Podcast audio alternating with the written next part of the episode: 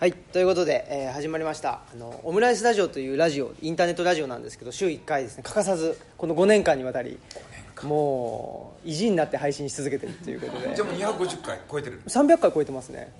っていうのもなぜかというと週1じゃ飽き足らず、ももっと喋りたいもっと配信したいっていうんで 週2回やってた時あったんですけどそんなに聞けないっていうんで、あのストップがかかりまして我慢して週1回60分間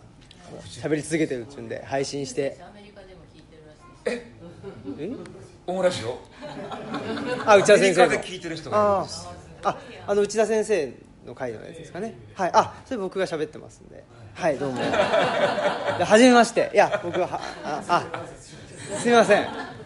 えーということで。どうしたんですか？さっき聞かれたから。あ。ルールルールご紹介した。あありがとうございます。はい。えっと奈良県の東吉野村という人口1700人のあの村で施設の図書館というのを、えーやってますあの青木と言います。よろしくお願いします。はい。はい、はい、でえっとまあ今日のあのゲストというかですね、えー主人というかですね はあの外風館館長内田達先生です。こんにちは。よろしくお願いしますはい。で、えっと、今日のですね、えー外風化マルシェの第2回ということで第1回は地方移住っていうんでね、えっと、野村さんにあのゲスト入っていただいたんですけど第2回のおテーマはですね韓国の地方移住についてき聞こうっていうんで、えー韓国といえばあの伊地先生です。はい。はい。ご紹介した方がいいんじゃないですか？どういう方か。あ伊地知さん。そうですね。ご紹介できるほど僕実はその情報を持ってないんでじ自己紹介でお願いしたい。お願いしたいです。はい。お願えいしますあそうですねあのえっと初めてお耳にかかる方も聞かれたらおられると思いますのであの私自身は、えっと外風館の方では内田先生のところで、えー合気道と浄土をあの教えていただいておりますであの、えー自分自身はですねあの韓国の南のあ端に、えー位置している最終島という、えー島に、えーそうですね四半世紀通っているものですでそこの暮らしを、まあ、学びながらまあ20世紀の歴史の変化っていうのを、まあ、島から見て考えていくっていうことをやっています。はい。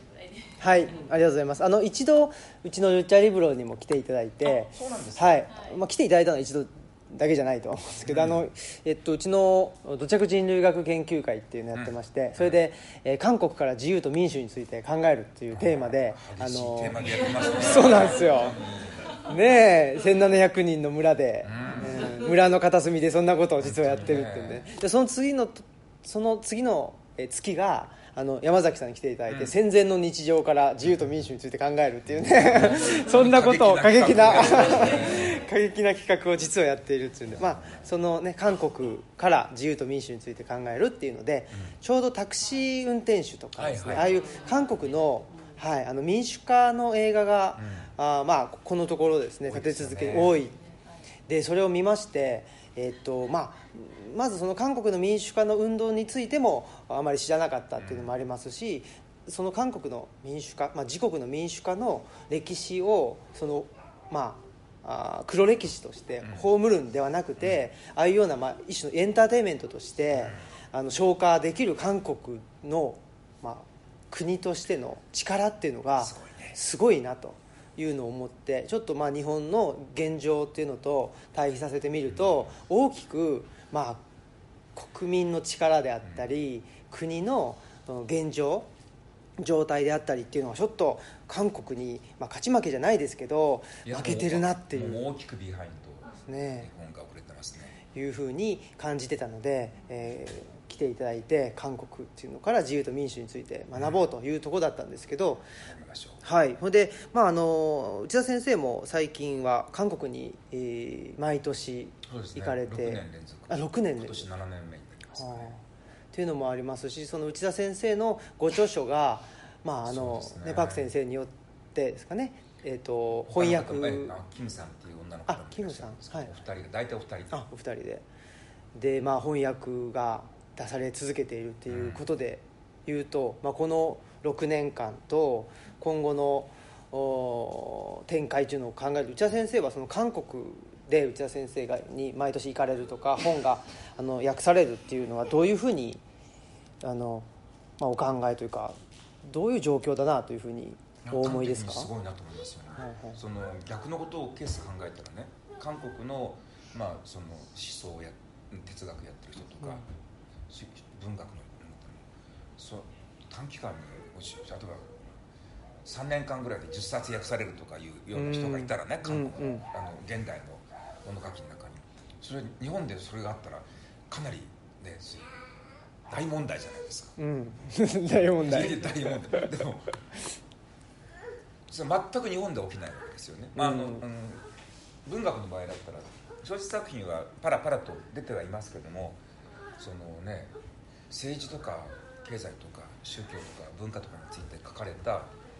現在の向こうの物書きの人のものが読まれていてその多くの人たちがそれを読んでああだこうだと意見を交換してじゃああの人呼んで日本で講演してもらおうとかっていう動きって全くないでしょ？うん。それ考えるとこの非対称性ってすごいと思うんですよね。で日本は相変わらずね喧嘩とか行ってなんかね、うん。この間厚労省の役人が、ね、金浦空港でね「I hate Korea」とか言って、ね逮捕されてしまったひどかったですねだからもうで今ねあのあっくんが言ったみたいにその一番大きいのっていうのはその自国の歴史の暗部をしっかりと見据えていって、それをこう日を当てていくっていうあの僕があの比較敗戦論のためにというところで書きましたけども自国のあのなはこう恥ずかしい部分暗部とかですね、恥部とか自分たちのかつての、まあ、先祖が行った忌まわしい業績等に対してこれをあのどんどん公開していく。でなんでこんなことが起きたのか何を考えてこんなことをしたのかっていうことを、ね、そのそういうものが出てきた文脈とか構造っていうのを明らかにしていくっていうことによって、国っていうのはその補正されていくとそれしないでなかったことにすうん。る隠蔽したり抑圧したりするっていうことによって隠蔽しても抑圧してもそこで起きた問題っていうのは全く解決しないわけで同じことがもっと違う形でもっと大大抵の場合はもっとスケールアップして同じことが起きるわけだからあの自国のあの歴史の汚点っていうのはねまっすぐに直視していってそのいたずらに感情的になることもないし断罪することもなくて、うん。とにかくこういうことがありましたこういう人がこういうふうにことをやってこんなことをしてこんなふうにして苦しんでこんな人が死にましたっていうことをとにかく事実として淡々と明かしていくことによって抑圧って消えていくわけで抑圧が消えるといろんな社会の病的な現象っていうのもそれで解消していくわけなんです。よ、で韓国が今健康になりつつあるっていうのはやっぱりどんどんどんどん自国の黒歴史を開示していって多分この後韓国が向かっていくのは植民地時代の人たち35年間ありましたからね。植民地時代の人たちがどうやって日本の植民地社に協力していったのかっていうこと。でその協力した人側の官僚であったり政治家であったり、えー学者であったり、うん。ジャーナリストであったりそういう人たちがどどういう内的な葛藤を抱えながらその、ね、独立を望みつつも植民地支配に適応していったのかっていうそのすごく複雑なねうん。あのドラマが当然植民地の場合あるわけだけどもそれをだ断罪するんでもないし正当化するんでもなくて淡々とこういうような屈折を経験しましたっていうようなことそれを娯楽作品として出すってういう、ん。も物語っていうのはねあの大真面目にやっちゃダメなんですよ物語っていうのは、うん。その楽しめなきゃダメなんです。その植民地時代の、ね、植民地で支配された人々の内的葛藤とか苦しみとかその、ね、悶々とした日々をにもかかわらず娯楽作品としてバーンと提示して、うん。何百万人の人がそれを見るっていう形にしないとあの収まり収まりがつかないんですよね。うん。で僕は必ずねあのこの後だんだん時代を遡っていくと思うんですね。これから。ちょっと今今ようやく、えー民主化運動とかができた。で、まあ、大体朝鮮あ戦争の時の話は随分たくさんうん。映画になりまして、でまあ、だんだんと今あの植民地時代の話を映画にしてますよ。でこの後多分今度は李氏朝鮮末期のですね林妃暗殺とかですねああいう時期のあとまあ実際にあの、ねえっと、改革派と旧宗教派の間で激しい内部構想があった時代で実際にそれによってものすごく朝鮮の近代化が大きく遅れたっていう部分がありますけどもこれなんかはもう周りのこと云々っていうのもやっぱし朝鮮人自身の責任があるわけですよね。でこのとこなんかもしねその全部帝国主義と植民地主義のせいにしてっていうわけにいかなくてこう自分たち自身の問題でもあるんだっていうようなことをその話を李氏朝鮮末期の第宮廷クーデターみたいなぐちゃぐちゃをあれを娯楽作品として、ね、2時間ぐらいの映画にできるような力が僕は韓国はねもう遠からず出るとあと10年間ぐらいでそういうものが小説であったり演劇であったり映画であったりって感じでどんどんどんどん転写ってきてそこまで行った時にその日本の植民地支配が始まる前のところの自国の歴史の暗部を見るところまで行ったら韓国の国力ってもう劇的にあの向上すると思うんですよ、その時には歴史修正主義なんかでガタガタしてる日本なんかはもう国力において全く追いつかなくなると思うんですよなんかちょうど今あの「マルモイ」っていう映画が「えー、っとマルモイ」っていうのはあの言葉で集まるっていうタイトルの映画なんですけど朝鮮語学会事件っていうのがに日本植民地期になってでその主人公の方がタクシードライバーの映画のタクシー運転手の映画のあの地元の面白いおおじさんで、最後自分が犠牲になって、はい。はい、あの心がある人。そうそうそう 心がいる人ある人もいるそうでそのその人が主人公やからすごくあの観客動員数が上がると読んでたんだけど、うん。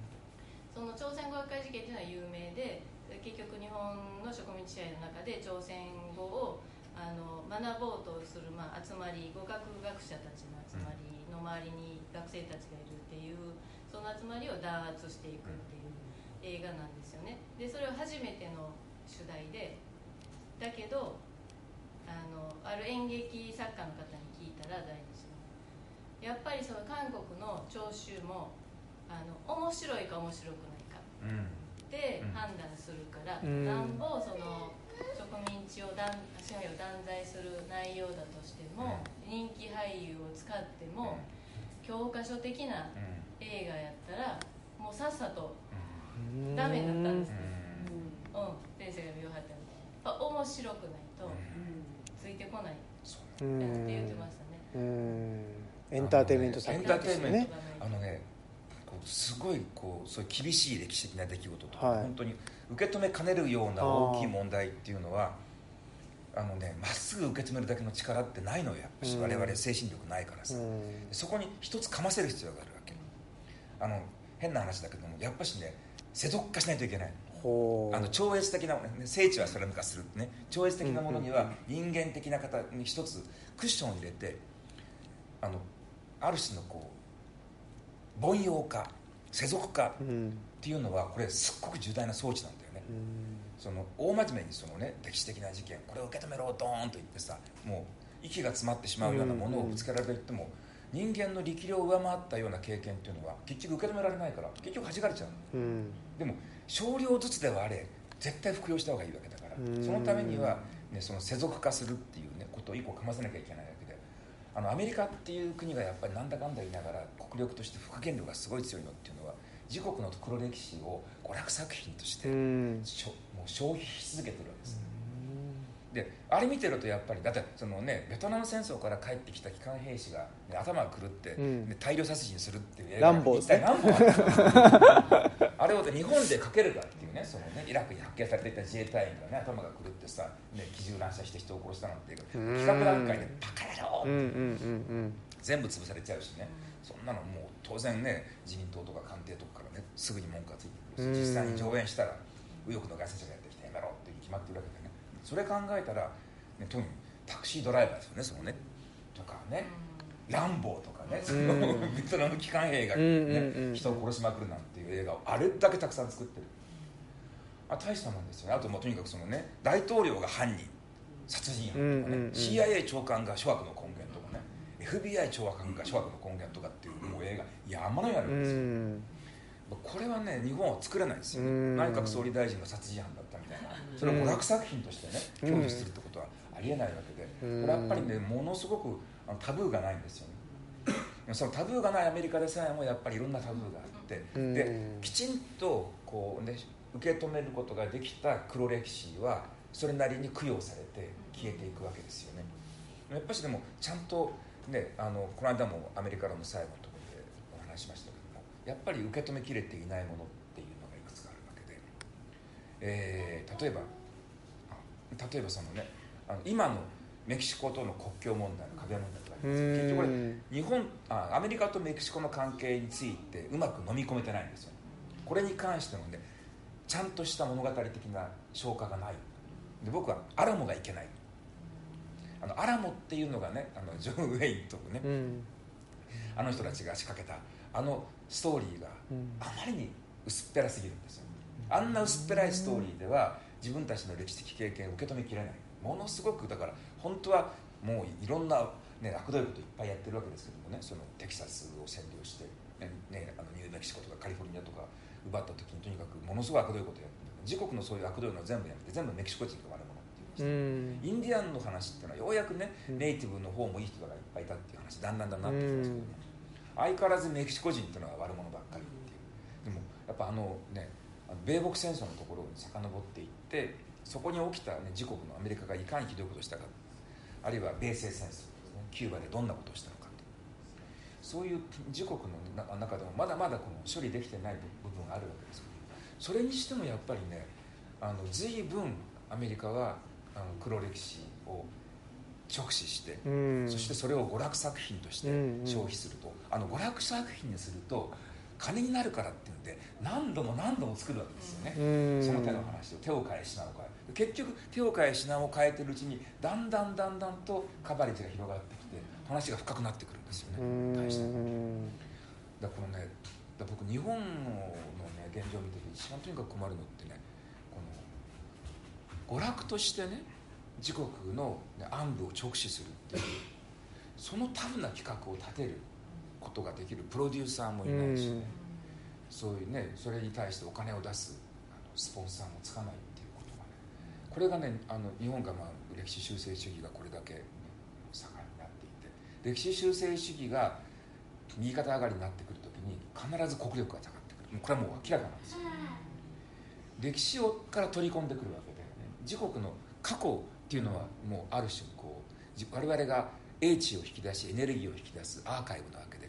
そのアーカイブに蓋をしてるわけだから歴史修正主義。っていうのはそれはもう枯渇するに決まってるわけ。で、うん。このねいつからだろうだから自虐史観とかいう言葉が出だしたのって80年代の終わりぐらい90年代初めぐらいだと思うんですけどそこからあと急激に日本の語力が低下している。でそれの前っていうのはいろんなと面白いそのねあの映画あるわけですよね日本の場合でも。映画もあるしうん。小説もあるんだけども。90年代から後っていうのはやっぱり娯楽作品として自国の帝国主義的な海外侵略であったり植民地支配であったりする。娯楽あとはあの岡本喜八の独立グレン隊とかいうのっていうのはうん完全にあの、ね、国史における日本の,、ね、あの日中戦争を娯楽作品として書いてる、うん。やっぱり見ると深いんですよ。その実相を描いているなんか戦争ヤクザとか兵隊ヤクザ。あ兵隊ヤクザ。なんかも結局日本の陸軍内務班というのがいかに理不尽なものかということを描いてるし。でもその理不尽なものを大真面目にこう書いたりするとそれはあの新世紀劇とかその、ね、人間の条件とかうん。そういうもの、ね、真空時代とかになっちゃうんだけども。でもあの人たち、ね、兵隊ヤクザとか、うん。あのね、独立グレン隊とかにというのは娯楽作品としてうん。ほぼ全く同じことを扱っていて。でもすごく面白いので、うん。もっと見たい。見ちゃうでう。さらに陸軍内務班の不条理の話がこんなひどい話もありました、ね、陸軍参謀っていうのはどんなインチキなのかってことにこんなひどいこともありました、うん。次から次へと悪役として固定化されていってですね。陸軍参謀部うん。そうやって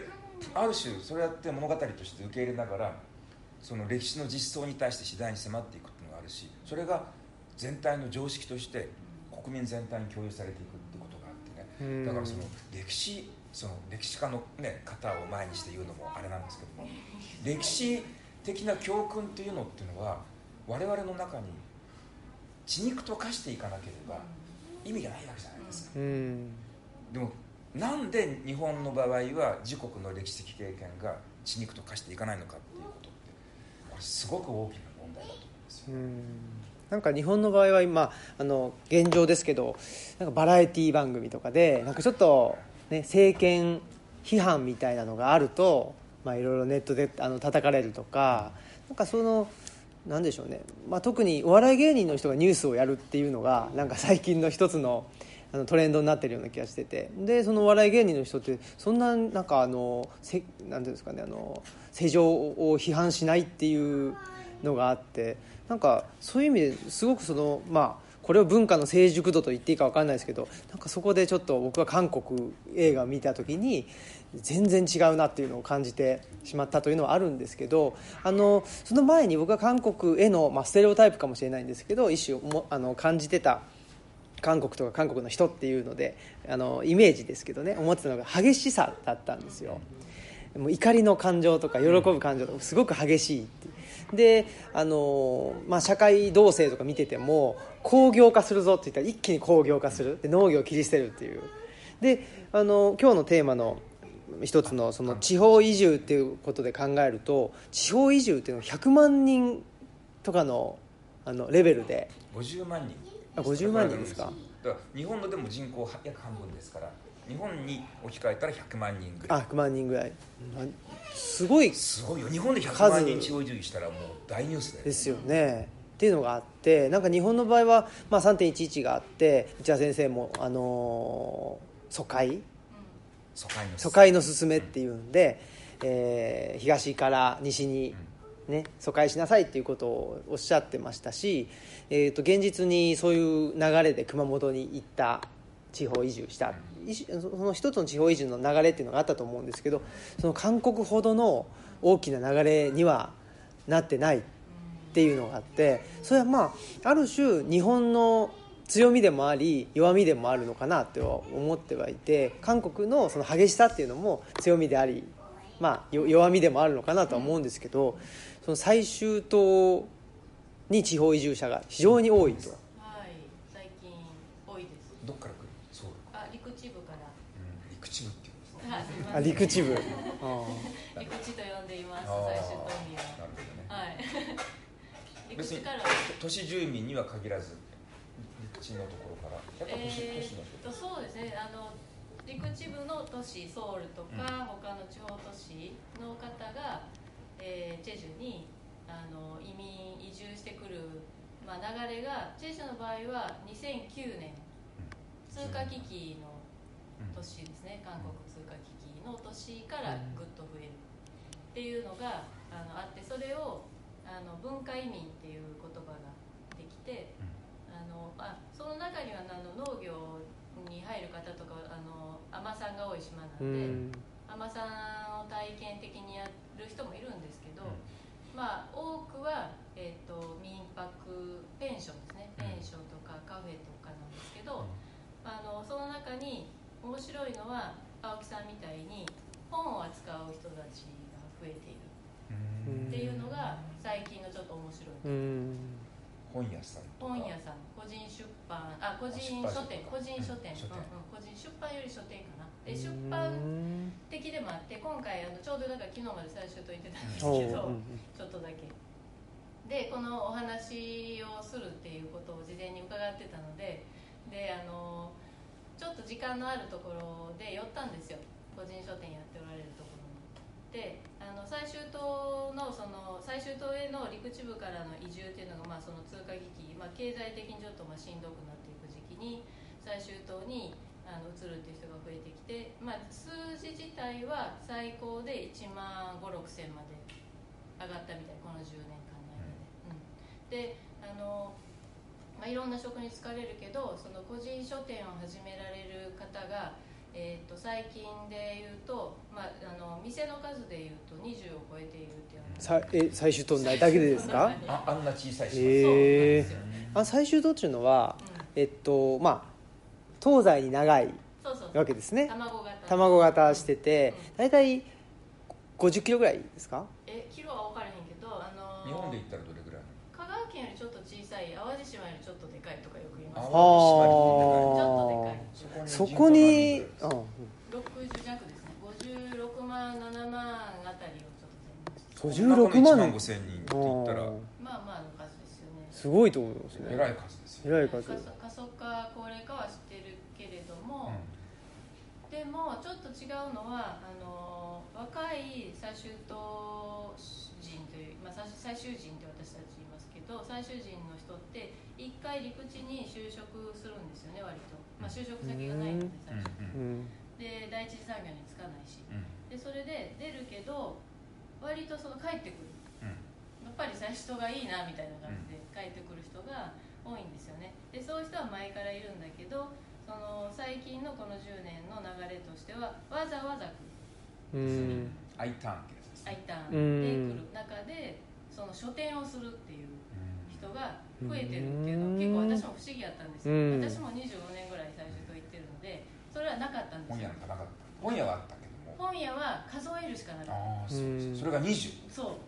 う。うん。行ったんですよね。すごい。行はいったんですよ、で一つはあの最終市市って言ってどう言ったらいいか、まあ、あの行政上の市の領域とちょっと別に置いといて住民がイメージする古くからあるシティのところにあのある、うん。えー書店に行ったんですよ。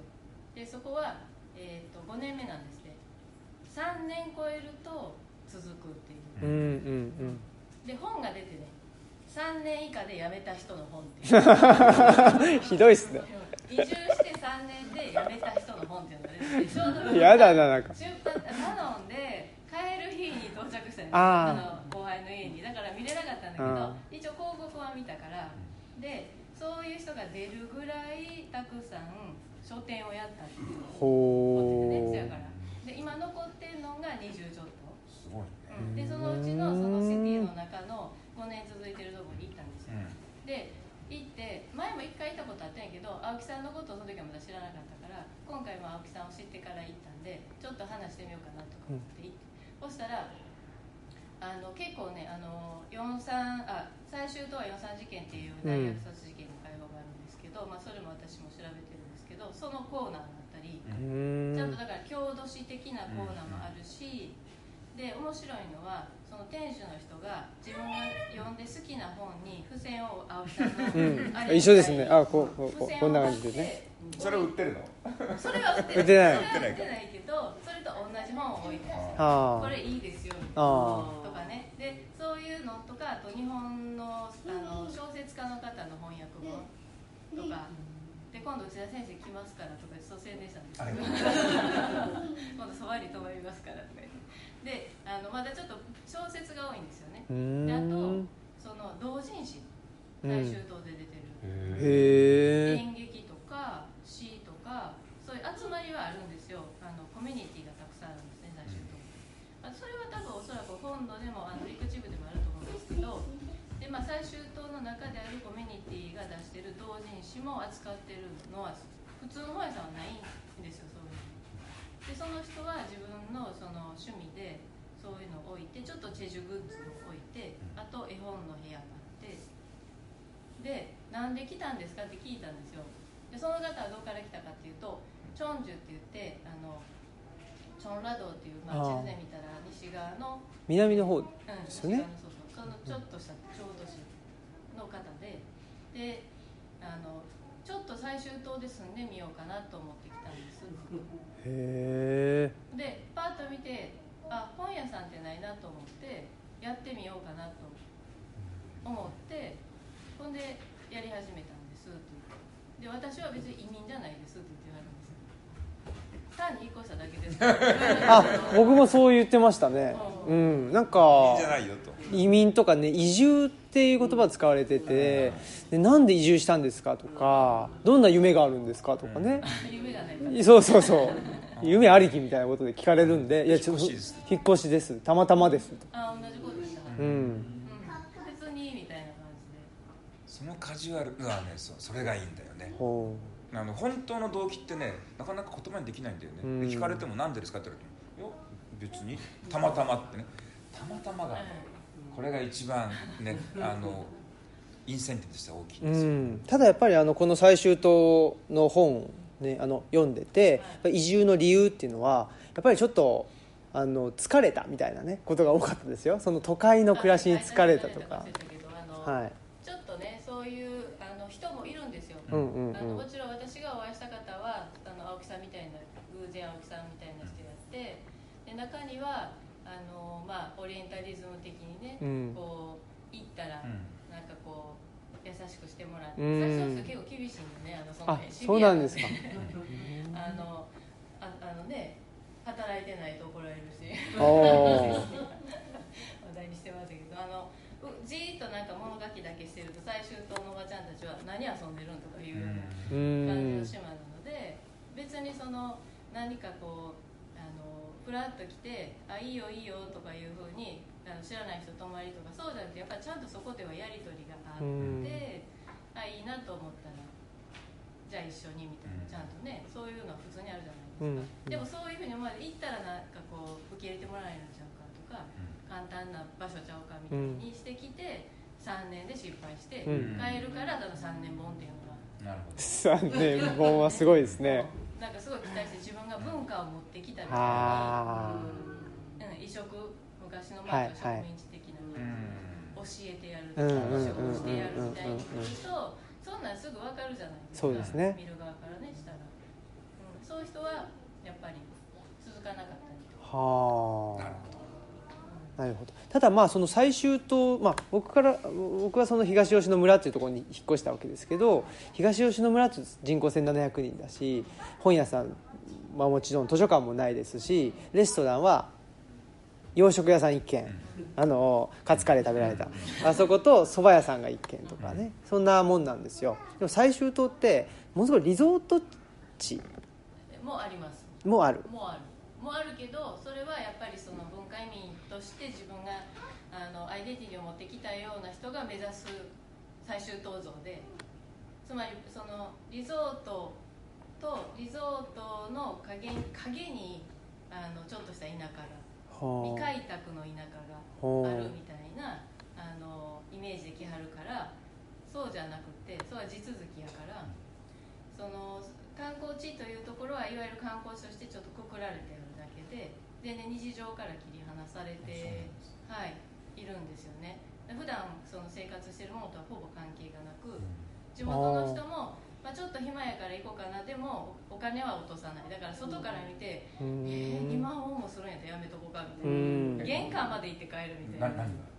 例えば植物園が2万あ本とそういうものかだったらへそれも観光客向けっていうことなんですか？そうですね。外の人向けのイメージがそういうふうに流通してるんですけどあのそんなに、えー、と幅広く観光施設が占めてる島ではないですね。ほとんどまあ行かれたらあの見えますけど畑なので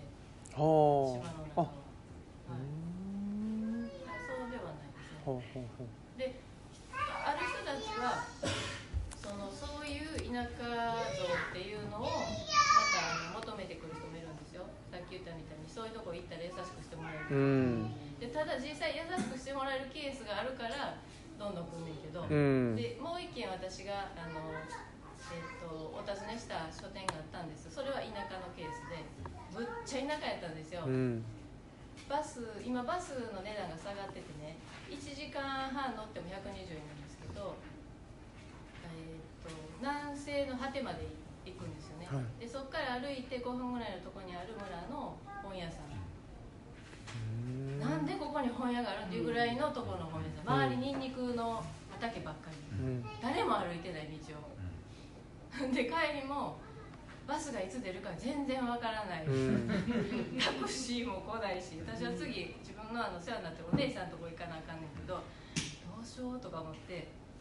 バスの運転手が「自分ら出えへんからタクシー呼ばなあかんで」とか言って言われて、そういうようなとこにある本屋さんでねであ本屋さんで,、うん、で行ったら1年目やった。こうやって、ほんで来てる人は外部の人ばっかり。地元の人はほとんど来おへん。った、うん、でなんで本屋さんしようと思ったんですかって言って聞いたら始めやすいんですって。営業権が取りやすいって言ってましたね本屋さんは。あの食べ物屋さんとかより。民泊とかより。始められる。であのその方も、えー、住んでやろうと思ってきたんじゃなくて、えー、夫が最終島に、えー、転勤になってで来てあいいとこやなと思って何かしたいなと思った時に本屋がないなとやっぱり、うん、あるんじゃないですか。ねそんだけね最終棟全体で見たらあるけど。今はあ今はない、うん、今はないしその最終棟って交通が、えー自家用がないとすごい不便やからそう。それぞれの村ごとにまあ住んでると思っていただいたらいいですね、はい。横にあまり移動しないうん。それぞれの村で住んでるイメージやから。でそのそれぞれの村のこういくつかのそうですね10ぐらいあるとしたら本屋はゼロだったんですよ私が行ってる、うん。住み始めた時。本屋はそのシティが2つあるんですけどそのシティに行かないとないぐらい、うん淡路島ぐらいの大きい。全然淡路島本屋あるんか分からへんけど、ほいでその1年目えあその田舎の本屋さんの人はここで本屋をやったらいいんちゃうかとやっぱりふと思ったんですって。で始めたら誰も買いに来ないね、うん。うん、でそこでどうしようかなと思ってたらつながったのは学校やったんですねうん。学校って図書館あるじゃないですか、で本を、まあ、新しく入れ替えたいと先生たちは思ってるんだけど、司書がいないし、今のその流通事情というかその本のその流行とか教育事情に合ったあー本は何がいいやろうとか、まあ、その考える時間もないし。だからあふっとその本屋ができた。だからその本屋に全部そのキュレーターの仕事を任せて予算こんだけつけるから。そうそうそうそう、うーん。そう。いうそこはそういう役割をしてる。はあ。なるほどね。だからそこそれぞれがある場所でその書店のやりああの役割っていうか存在意義っていうのは違うんやなっていうのを思いますうーん。は書店が増えてるっていうのいやがそれ日本と全然違うよね。あいや日本も増えてるんですよ。え日本増えてます増えてます。日本も減ってるんじゃないの？あの大きな書店は減ってます。だあのどこどこの紀ノ国屋が潰れたとか、丸善がとかいうのはニュースで耳にしますけど、うん。そうじゃなくてこの個人書店で週末だけ開けてる。でそれそういうね。うん、そういう書店はめっちゃ増えてるんですよ。そうなの？はい。でえっとこの前の週末にあの三重県の、えっと、尾鷲市の久喜町っていうとこ行ってきたんですよ。あの久喜水軍の,、うん。あの拠点だったところのもう本当に漁村なんですけど、うん。そこでもあの本屋さんを最近始められてっていう方々がいて、うん。でその方々と一緒にあのトークイベントをしてきて、山村山村と漁村でいろいろ あのつながってたりするんですけどそういう感じで、まあ、わざわざ行かないと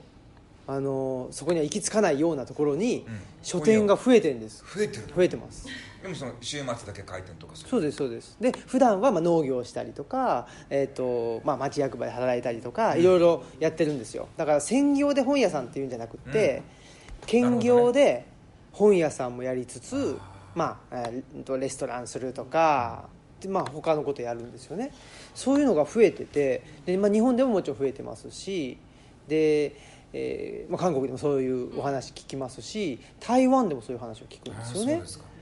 うん、で僕のとあのところにも台湾の方からメッセージが来たりとか日本の雑誌に取り上げられたら、うん。日本の雑誌をね仕入れてくれてるみたいなんですよ向こうの方々が、で、うん、とここに載ってたっていうんでフェイスブックでメッセージ来たり、ん。フェイスブックで紹介しておくれてたりとか、うん。っていうので、まあ、ウェブ上で、えー韓国台湾うちで日本でつながっているとあそうなんですよ。あのフェイスブックでね青木さんとこのを見せたらそれを写メで撮って自分のとこのインスタに上げたと思うんだけど、うんうんうん。その最終島の本屋さん。はい。そのむっちゃ田舎の方も。はい。周りにニラ畑ニラ畑あのニンニク畑。ちょっと違うという。そうそう。そんなことでなんですけどこれは内田先生もうあんまり時間もないんであれですけど、あのーどどういう状況なんでしょうか？対談中なんですけどあのしょぼい企業で生きていくっていうね、ああはい。あの矢内君っていう人が書いた本があってであの今2回この間この間ここでやったんだけどねもう1回対談するんだけどもまああの若い28かな、うんの人なんだけどもあのやっぱりね発想がもうだから全然違う。あのよく似てるんだけども、あの別に儲けなくてもいいっていうかねとにかくその暮らせればいいやってできる、でああといくつかの仕事をとにかくあの並行してやっていって、いろんな仕事を足すとなんとか生きていけるぐらいのところで。だからその事業をやるっていう感じでは全然ないんだよね、あの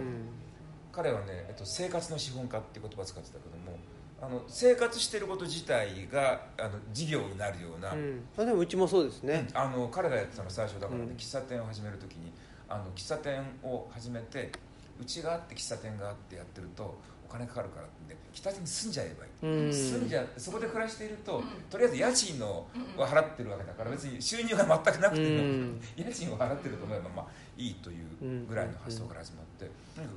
日々やってることを、まあ、全部そういう事業に転換していくっていうふうにするとほとんどお金お金は儲からない。お金いじらないんだけどもでも本当にわずかな現金収入があるだけで暮らしていけるっていうことを発見してでまあそのライフスタイルを次々と転換していくので、うん。最初は何だっけな、えっと、リサイクルショップをやってあのでなんかおなんか自分のうちの冷蔵庫とか置ったらなんか時々買いに来る人がいてあと、いらないからこれ持ってってくれって言われてその喫茶店の中の冷蔵庫とかあのシンクとかそういうの全部あのみんなが置いてったものそのうちに引っ越しの手伝いにあの今度学習塾やってる人がいてその人がもうあの仕事を辞めてちゃうのであの机とか椅子とか全部リサイクル持ってってって言われたんで取りに行ったら生徒はいる。なちょっと自分が忙しくなっていいなったか。らあじゃあそこ引き継ぐわっつってその学習塾を引き継ぐそうやってなんかそうするとなんかいろんな人からいろんな話頼まれてるに気が付くと今やあの偉い店長さんはあの すごい若手を代表する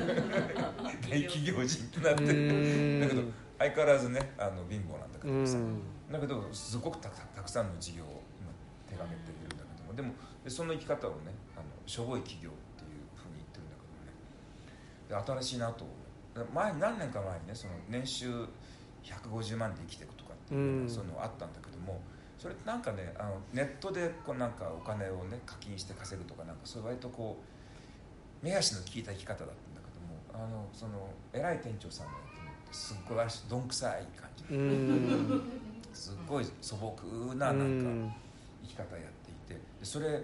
ぱあの共感してくれる若い人たちがパーッと周りに集うまってきて、ん。一大勢力となってるんだよね、うん。でそれ見てた時にあこういうのって別に誰かが教えるとかいうんじゃなくて自然にみんな、ね、同時多発的に学んでいくんだなっていう。ね、発当ててドンと大金持ちになってなんか六本木ヒルズに住んでみたいなのはもう全く考えてないって鼻からね、本当にその達成目標っていうのが面白いことをやって面白い人たちとつながってみんなでワイワイやってればでそれで飯が食えたらそれでいいやっていう。その社経済活動特に経済活動の目標ってのはすごく変わってきてるとあの野村君の、ね、お茶もそうだけどさ、うん。要するにまあ、株式会社だけどもあの、ね、え配当はしないよっていうねだからさだからあの、ね、水野和夫さんが言ってるみたいにさその株式会社っていうのは本来は投資対象なんじゃなくてそこが提供している商品とかサービス継続的に供給できるっていうこと自体が配当なんだと、うん。だから自分はお金を出してそれを支援する。そのさ商品やサービスが安定的に供給されること自体を自分にとってはそれは喜びだからっていう形で出していくのが本来の株式会社じゃなかったかっていう話をされていて水野さん。でそれで僕も本当そうだなと思った。けどだからそういう形になっていくと利益とか出さなくてもねやってる人が自分で暮らしていけることで、うん。それでかなり質の高いサービスができるわけじゃない。であの今のさ経済市場経済とか貨幣経済っていうのはさどんどんどんどん空洞化してるわけでで実際キャッシュレスうん。でもキャッシュレスの一方ってさ金融経済なんだようね、ん。これ金融経済ってもう全然貨幣なんて全く動いてなくって全部ただ電子パルスが動いてるだけでさそれもコンピューターのアルゴリズムがバーッと動いていてとてつもない天文学的な金額が1000分の1秒単位でバーッと動いてる、うん。これ経済活動だけどもさこれもうマーケットとか関係ないんだよね。数式だけだから動いてるんださ。マーケットも関係ないし貨幣もない。で方向にだからし市場経済が空洞化してる一方で直樹君みたいにね市場とも関係ないし貨幣もあんまり媒介しない人たちがうん。こうね顔を知ってる人たち同士の間のネットワークの形成でその中で自分たち同士で重要な知識や技能や商品やサービスをお互いに融通し合っていって、ここはここもやっぱりキャッシュレスになってって、でねあのオフマーケットになってるだから現在の市場ねあのか資本主義ってさか貨幣ベースマーケットベースだったものがさどっちも空洞化してるっていうう、ん。まあ、この部分が主要として桁か桁から言ったらもう圧倒的な桁桁がキャッシュレスのこの、まあ、いわばば、ね、サイバースペースで、うん。人間と全く無関係な経済活動が行われていてで一方に人間たちの経済活動っていうのは逆にまたこれも市場から脱却し貨幣から脱却していって自分たちにとって一番必要な人間にとって一番必要なものって何だろうっていうのをすごく原理的なねあの経済活動本来の経済活動っていうのはそれってね必要なものを人間として交換し合っていくっていうことでしょ？人間にとって必要なものっていうのを交換し合っていくっていうそれがけねその交換っていうこと自体が喜びだからっていうね、あるいはその交換を通じて人間は市民的な成熟を遂げるからっていうことのために経済活動っていうのがあるわけでさ。その中一方にすごい極端になんかねその、えー幻想化した経済活動があった反動で一方にある種ね、起源的な形の経済活動が行われようとしてるっていううん。これ金融経済がこれだけねもう異常に膨張していったことの当然のリアクションだと思うんだよね。こういうものが出てくるの、うん。出てきてバランスを取らないとこの両方にバランスが取れて初めてまあ真ん中あたりの我々が属している貨幣経済市場経済のところがある程度、まあ、維持できるんじゃないかなっていう気がしてさ、うん。あの規模は小さいけどもね君たちはねあの世界の金融経済のバランスバランスアイバランスバランサー。俺は思うよ、そうですか、うん。そっか。やめられませんねじゃああんまりね。やめたとか言ってやめようかなと思ってたんですけど。ここに今日来てるレッドショックもねね。あの基本的には意識してないと思うんだけどもさ。でも実際やってることはバランサーなんで本当に、うん。なんかだからそのあんまりねあの結構陸地部で移動する人の話を聞くと割とイデオロギー的っていうか理想主義的ってういうか、ん。だからその本当徹底的なこう原農有機野菜とうん。か、あ。天然農塩とか、もうむっちゃあの高付加価値商品を作るあるあるある種の理想主義なんですけど、最終島ってそういうの持ってたらしんどいっていうか暮らせないんですよね、うん。いろんな意味で。あのすごいまあひ小さい島ですけどあの自分たちは広いと思ってますから私も広いと思ってるんですけど人間関係が非常にその密でもありあのよくこう関係が分かる社会。誰と誰が親戚とか、誰と誰が会ってるとかでそういう一定の規模なんだけどその辺がこうか割と見える社会だとあのすごくその何かの主義主張を持って生きるっていうのはうん。すごくしんどいんですうよ、んある程度のなんかこうあの妥協とういうか、ん。まあ、これぐらいでいいんちゃうっていうところがないとあのやってこれなかった歴史があるのでなんか私が今回そのすごい中にいた時に、まあ、外から来てるお客さんばっかだったけど人のお客さんは最終島に来てから仕事を辞めたんですでも最終島がなんとなく暮らしやすいのであのそういう書店周りを今しててもしかしたらするかもしれないし違うことするかもしれないけどなんかここにいたら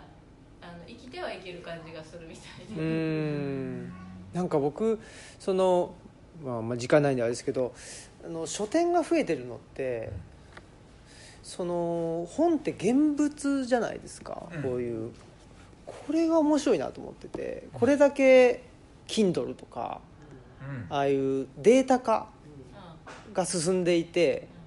こんねなんか重たいじゃないですか。これをわざわざですねん。置いて。置いておくっていうところが増えてるっていうのが